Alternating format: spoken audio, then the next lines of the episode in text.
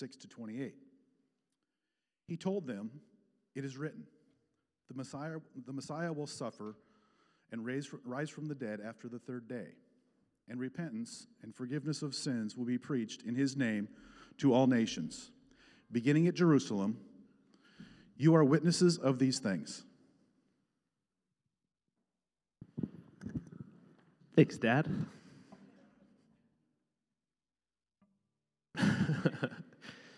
Uh, you didn't know I liked country music so much, did you?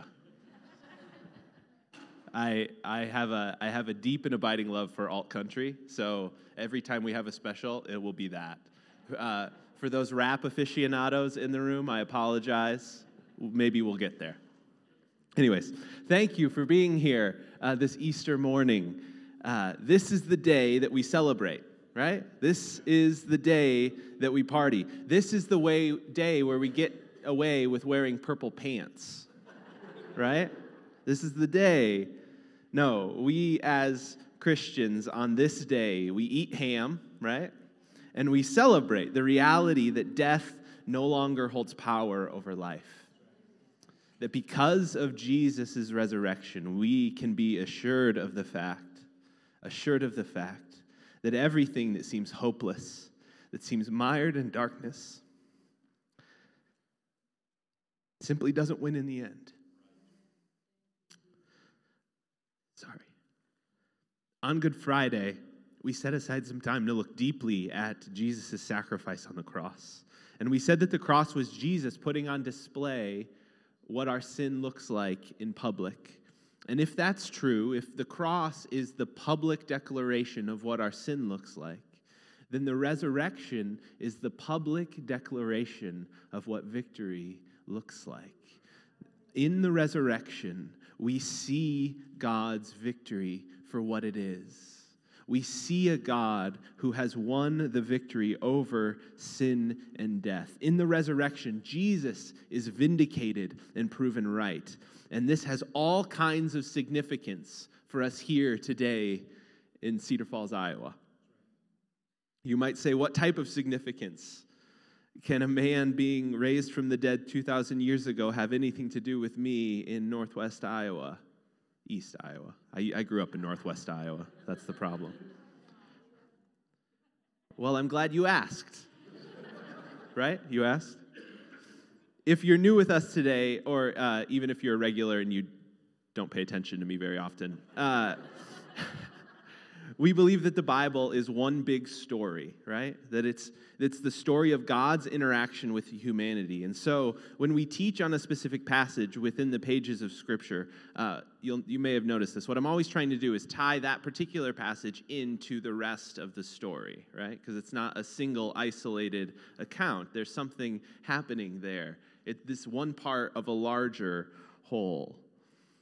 And as uh, kind of like, uh, it's a, each individual story, each individual snapshot is kind of like a vignette, or if you want to put it in TV terms, which is helpful for us Americans. Uh, one uh, story is like one episode in the entire narrative arc of a series. Does this make sense?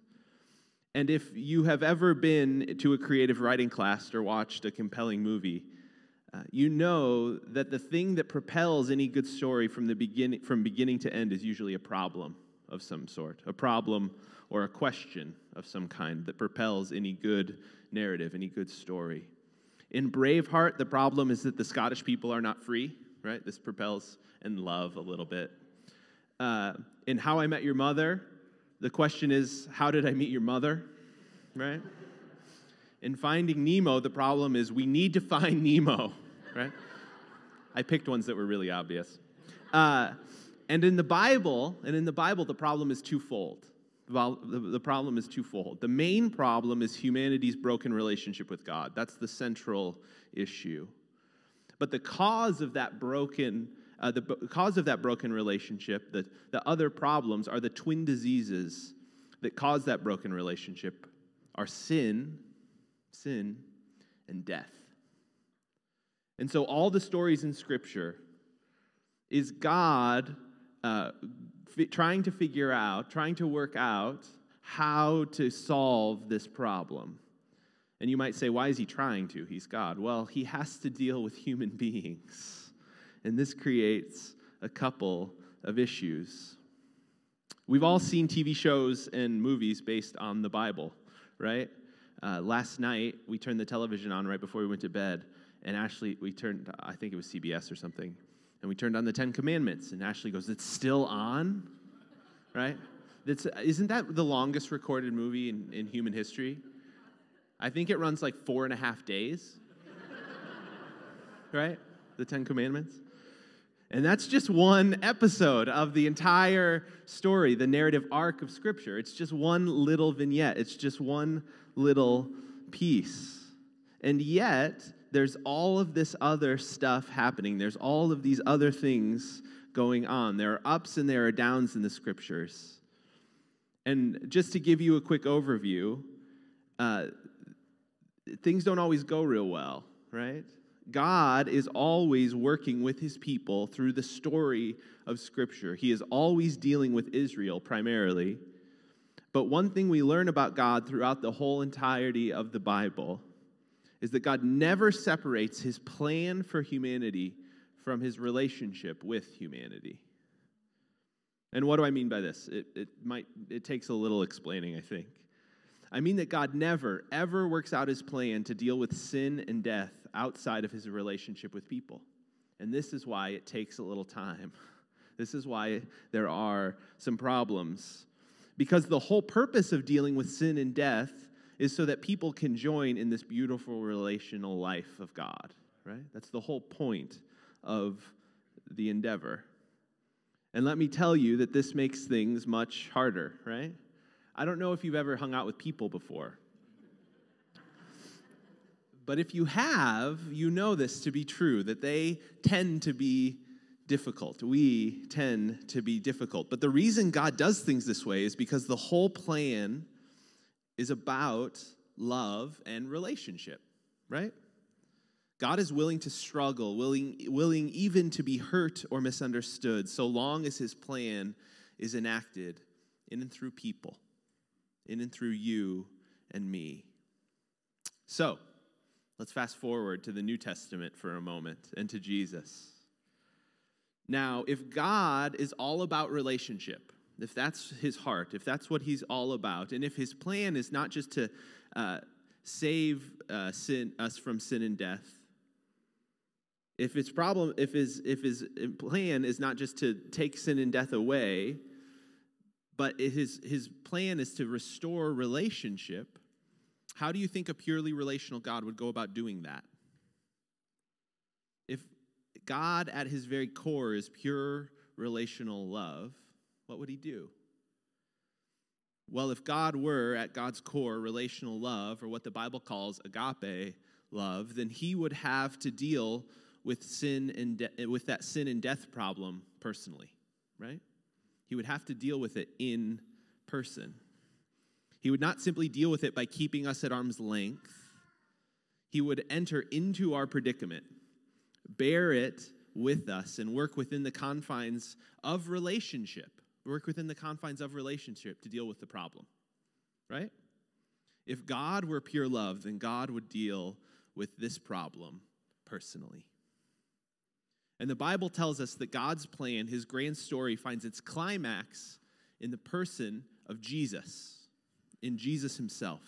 Jesus comes on the scene and begins to say a lot of crazy stuff, if we're being honest, right? A lot of stuff that no one had really said before. He begins to say that he is the Messiah, God's deliverer, and that uh, he has come to sort out all of the sin and death stuff, right? Now, if you have been with us since the beginning of the season of Lent, uh, you know that we've been journeying through the book of Luke. And Luke does this really interesting thing in his gospel. Beginning in chapter 9, uh, we see that Jesus starts saying some stuff to his disciples about where his life is headed, about what his trajectory is, about where he is actually going. And in Luke 9:22, this is what Jesus says to his disciples. He says, "The Son of Man must suffer many things and be rejected by the elders, the chief priests, and the teachers of the law. He must be killed and then on the third day raised to life. This is what he says. And for the disciples, this creates a kind of strange reaction. You can imagine, right? If the person that you'd pegged your life and hope to says to you that he's going to be uh, crucified and then raised to life, right? You would, you would think that this would create a couple of double takes, right? Like, what in the world? But that's not what the text says that the disciples did, really. What the text said that uh, the disciples did is that they didn't even notice what he said. it was so far afield from what they could, had come to understand that they couldn't really even get their minds around what Jesus had just said. They are, their hearts, their minds, their intellect was not even open to the possibility that this was an option. And so when Jesus said it, they didn't even hear it, right? We do this too, for the record. Jesus says this all the way back in the middle of Luke's gospel, and everything that follows after that is a series of episodes of God's big story, working through the person of Jesus to bring about his plan of redemption. And eventually, it leads Jesus directly to where he said it would. He wasn't lying. It leads him to the cross, where God in the flesh steps into our situation, steps into our sin, and bears it for us and dies for us. But that is not all that is not necessarily the end of the story either, is it? And while it is not a big surprise to us because it's Easter, and if you've been uh, to church on Easter, you know this. Uh, but for his disciples and really everyone else in the world up until that point, uh, who have to, uh, you have to really put yourself in their shoes. Uh, the idea of resurrection is kind of a big deal, right? If everybody who died stayed dead, and then somebody died and he didn't stay dead, and you'd never heard of that before, it would be a big deal, right? Sometimes we move past it in our culture because of Easter, right? We've celebrated Easter every year of our lives, right? Since the day we were born, most of us. Some of us maybe not, but many of us at least have been in a culture where that is the case, right? And so, this idea of resurrection, this idea of coming back from the dead, is a common one to us, and we move past it. But the sheer kind of shock and awe that it created in the hearts of the disciples is incredibly telling. And after Jesus' resurrection, so after his resurrection, he again repeats to his disciples almost exactly what he said to them back in chapter 9, and that was the passage that was read for us today in uh, chapter 24 verse 46 he said he told them this is what is written. The messiah will suffer rise from the dead on the third day for the repentance uh, uh, and repentance for the forgiveness of sins will be preached in his name to all nations beginning in jerusalem. You are witnesses to these things. So now jesus says to his disciples almost exactly the same thing that he said back in chapter 9 but this time they listen to him. Surprise surprise. Right Resurrection has a way of helping people listen a little bit. I hope it helps you listen today. That's a joke. So, see? That was a resurrect that was an Easter Sunday joke. I was going to begin this message by taking a poll about who can tell me about an Easter message that they actually remember. But then I realized I was setting the bar really high for myself, and so we would not do that.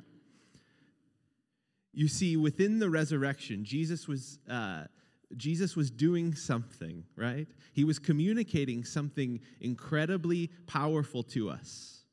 Without the resurrection, Jesus was just another of the world's countless murdered revolutionaries or religious martyrs. But in the resurrection, we see God for who he truly is. In 2 Corinthians 5, uh, Paul is talking about this idea, uh, particularly in verse 19, and he says this that God was reconciling the world to himself in Christ, not counting people's sins against them. So in the resurrections, our sins are forgiven and the power of, of death over our lives is broken. But what Paul is concerned with primarily is that the resurrection has now taken place, that now that the resurrection has taken place, what Paul is primarily concerned with is the relationship, the reconciliation that ought to be occurring between God and the entirety of the world. You see, Jesus came and dealt personally with the sin and death problem. He uh, took those out in the resurrection. He dealt with them completely. And finally, they no longer have sway over our lives. And yet, Paul says the reason this happened, the reason Jesus did this, was so that the entirety of the world would be reconciled back to God through Jesus. Through Jesus. So, the, so in the resurrection, in the resurrection, we see God's plan to deal with our problems. We see God's plan to deal with the central and defining problem of our lives, which is not actually sin and death. Those things are really bad, and Jesus took care of them. But, but in Jesus, we see God's ultimate plan to deal finally with the issue of our alienation from God. And notice how complete uh, this reconciliation is that Paul says here. It encompasses the entirety of the world, it encompasses everything. Now, I put two really provocative things in your notes, and if you've seen them and you come from an evangelical background, you're like, what is Nick going to talk about? This is crazy. I don't know why I felt the need to word these sentences this way. Uh, I just did. But uh, so, so if you have your notes, you can look. Uh, point one, I just said this the problem with a personal relationship with God. I want to talk about that idea briefly the problem with a personal relationship with God. Now, if you have been paying attention at all in this message, you would say, "What? What are you talking about?" That's the entire. That's the entire thrust of your message. Is the personal way in which God needs to relate to us. But I want to I want to point at something really interesting that I see, particularly in Western evangel- evangelical traditions, about this idea of salvation, about what leads us to God, about what actually saves us. Now, in evangelical circles, what we often say about how we need to be related to God, we say we need a personal relationship with God, a personal relationship with Jesus. This is the language we use very often. Have you? It, who's heard this? Who's heard this language before? If not, that's fine. This isn't for you. Just be on your phone. See, that was sarcasm, so don't put your phone away. so the in the west particularly in, in america i think it becomes a problem and we've misunderstood the word personal and we've taken it to mean individual or private right so me and god have this little personal private relationship over here in the corner and it's really no one else's business is what we think but this, uh, this would be a misunderstanding of both the words personal and relational in the context of the Bible. Paul says in this passage that this news about the personal way in which we are being reconciled to God is about the entirety of the world, right? And Jesus in Luke 24, in our passage for today, uh, communicates to the, to the disciples that everybody needs to get in on this forgiveness of sin thing, right? It is, it is true. God wants us to be personally related to Him. He wants, he wants uh, us to have a relationship with Him, but we cannot do this by ourselves. And it is most certainly not private, it is thoroughly communal because God Himself, we learn from the scriptures, is perfect community, right? There is this passage in the Gospel of John where Jesus is praying for his disciples. This is right before um, he's to be crucified, and he prays this really long prayer. If you see it in your Bibles, it's called Jesus' high priestly prayer. And, and in it, Jesus is praying to the Father, and he says, I pray that um, my followers would be one, that there would be some semblance of unity between them, as you and I are one, as the Father and Jesus are one. And the reason, and he prays this, is in this really interesting way, because he says that if, by virtue of their unity, by their unity with each other, and by their unity to me, by their togetherness, by the collective nature of their lives as followers of Jesus, the whole world will know that you sent me. This is what Jesus prays. Jesus has this incredibly communal conception of what faith looks like, of how the love and reconciliation of God need to be communicated to the world. The Bible, uh, the Bible simply does not have a category for solitary or private Christian faith. It is a foreign concept to the New Testament. It really is. There is simply no such thing to know God, to know the ultimate relational being, to know the being that is pure relational love, To know that being is to be a person who opens your arms to relationship and to love and to others.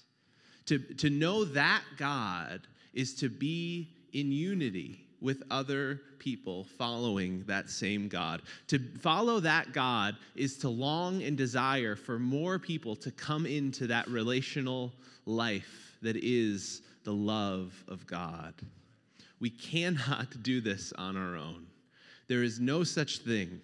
There is no such thing as a personal, in terms of solitary relationship with Jesus. There simply is not. And in America, we've confused this. We, we really have. We believe that my faith is my faith and I can hold it, that I can be in the corner with God and my Bible and I'm fine. That is a foreign concept to the New Testament. It really is. And this is why God calls the church to be the ultimate representation of his love and goodness out into the world. All right? All right. Thank you. So that's one. Number two for this morning is God is not primarily concerned with your sin. You ever thought of that? God is not primarily concerned with your sin. Many of us have, I think, have a faulty conception of who God is that God is just kind of a heavenly scorekeeper, and he keep and he's up in heaven going, "Oh man, there's another sin, there's another sin, and there's another sin." And if the tally is too much on the sin side, uh oh, right? This is kind of the conception we have of God. Very rarely do we think of God as being secondarily concerned with sin. God's primary concern is not your sin. He's concerned with it, right? He, Jesus bore our sin on the cross because it is, is a serious thing, but that is not central. That is not the central thing that God is driving towards. The thing that God is primarily concerned with is the relationship. The thing that God is primarily concerned with is that you and I be reconciled to Him in relational love. And we almost always miss this in religion, don't we? We almost always miss that God is a God who is inviting us into this beautiful life of love and relationship. We almost always miss it because we want to just have a set number of things that we need to do in order to get my kind of the, the tally on the good side and then I'm okay, right? We, that's what we want. We want to just be able to work hard enough that then I know I'm okay right? We don't want to stand before a God who doesn't just want us to do things for him, but simply wants us, right? If you've ever been in any type of a relationship, you know this to be true. Occasionally, uh, I will default to just doing things for my wife, right? Just like cleaning, cleaning the kitchen and thinking that that makes me a good husband, right? Uh, maybe you can resonate with me here, people. Uh, that just by, by doing things for this person, right, that I'm now like in the good relationally. And that has very, sometimes it can help the relationship, but very often that is not the center of the relationship. I occasionally clean the kitchen because it's good for the relationship and because I like a clean kitchen, but that is not the relationship. And we confuse those categories very often, don't we?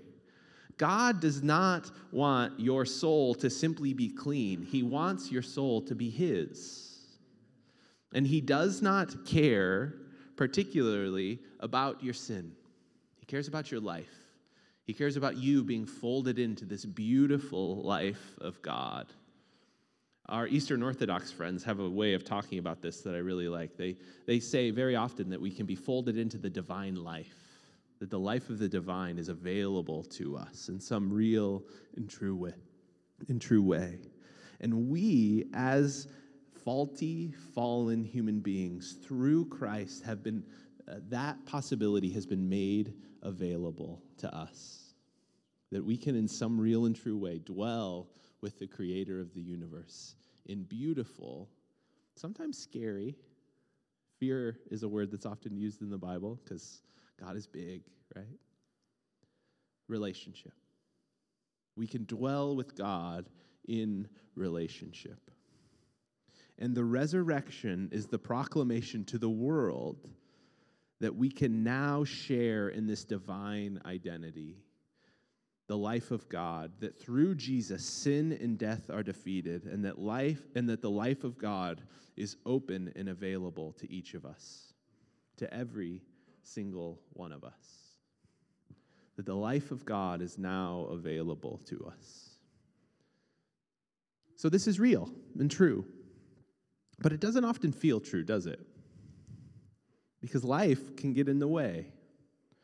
I don't know about you. One for about an for about 30 minutes every week i talk in big flowery terms about how important and powerful god is. And then i tend to get off the stage and there are big and important and, and like significant experiences with god i have off the stage. But uh, there's also this sense of like real life is not as big and flowery as what i just said right? At, at times it doesn't feel that way. It feels like life is a little difficult right the, the reality of God being this ultimate and like through going uh, movement of relational love doesn't always strike us because sometimes they get a flat tire and gas prices are too high, right? But if we take Jesus at his word and if we look to the resurrection, right? If, if, if we believe that the resurrection was a historical reality, then the life of this all consuming and loving God is available for us, even at the moments in our lives when we do not see it or feel it. It is available to us. And the God is continually, continually working out this plan that, that was begun at the resurrection of Jesus, of reconciling the entirety of the world back into himself, that the world, that individuals might experience this pure, loving relationship. That's the point. That's the point. It's not about religion. It's not about getting all the getting all your I's dotted and your T's crossed. It's not primarily about your sin. It is about the relationship that God wants to have with each of us. And so you might ask, how do I have that relationship with God? You identify with Jesus. That's how.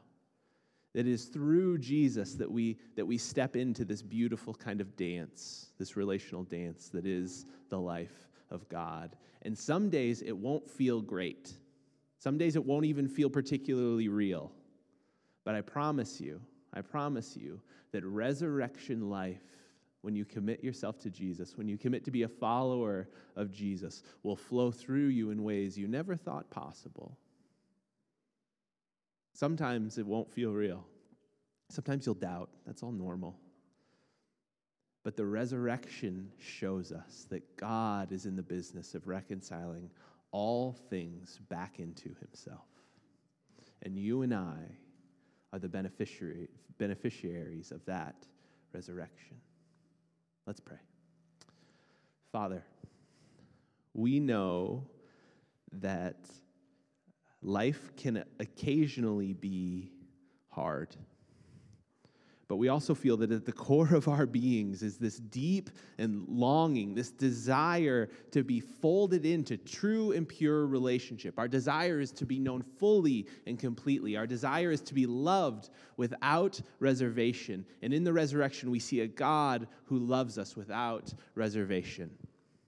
In the resurrection, we see a God who is longing and desiring to bring us into his divine life and, by ver- and share in that together.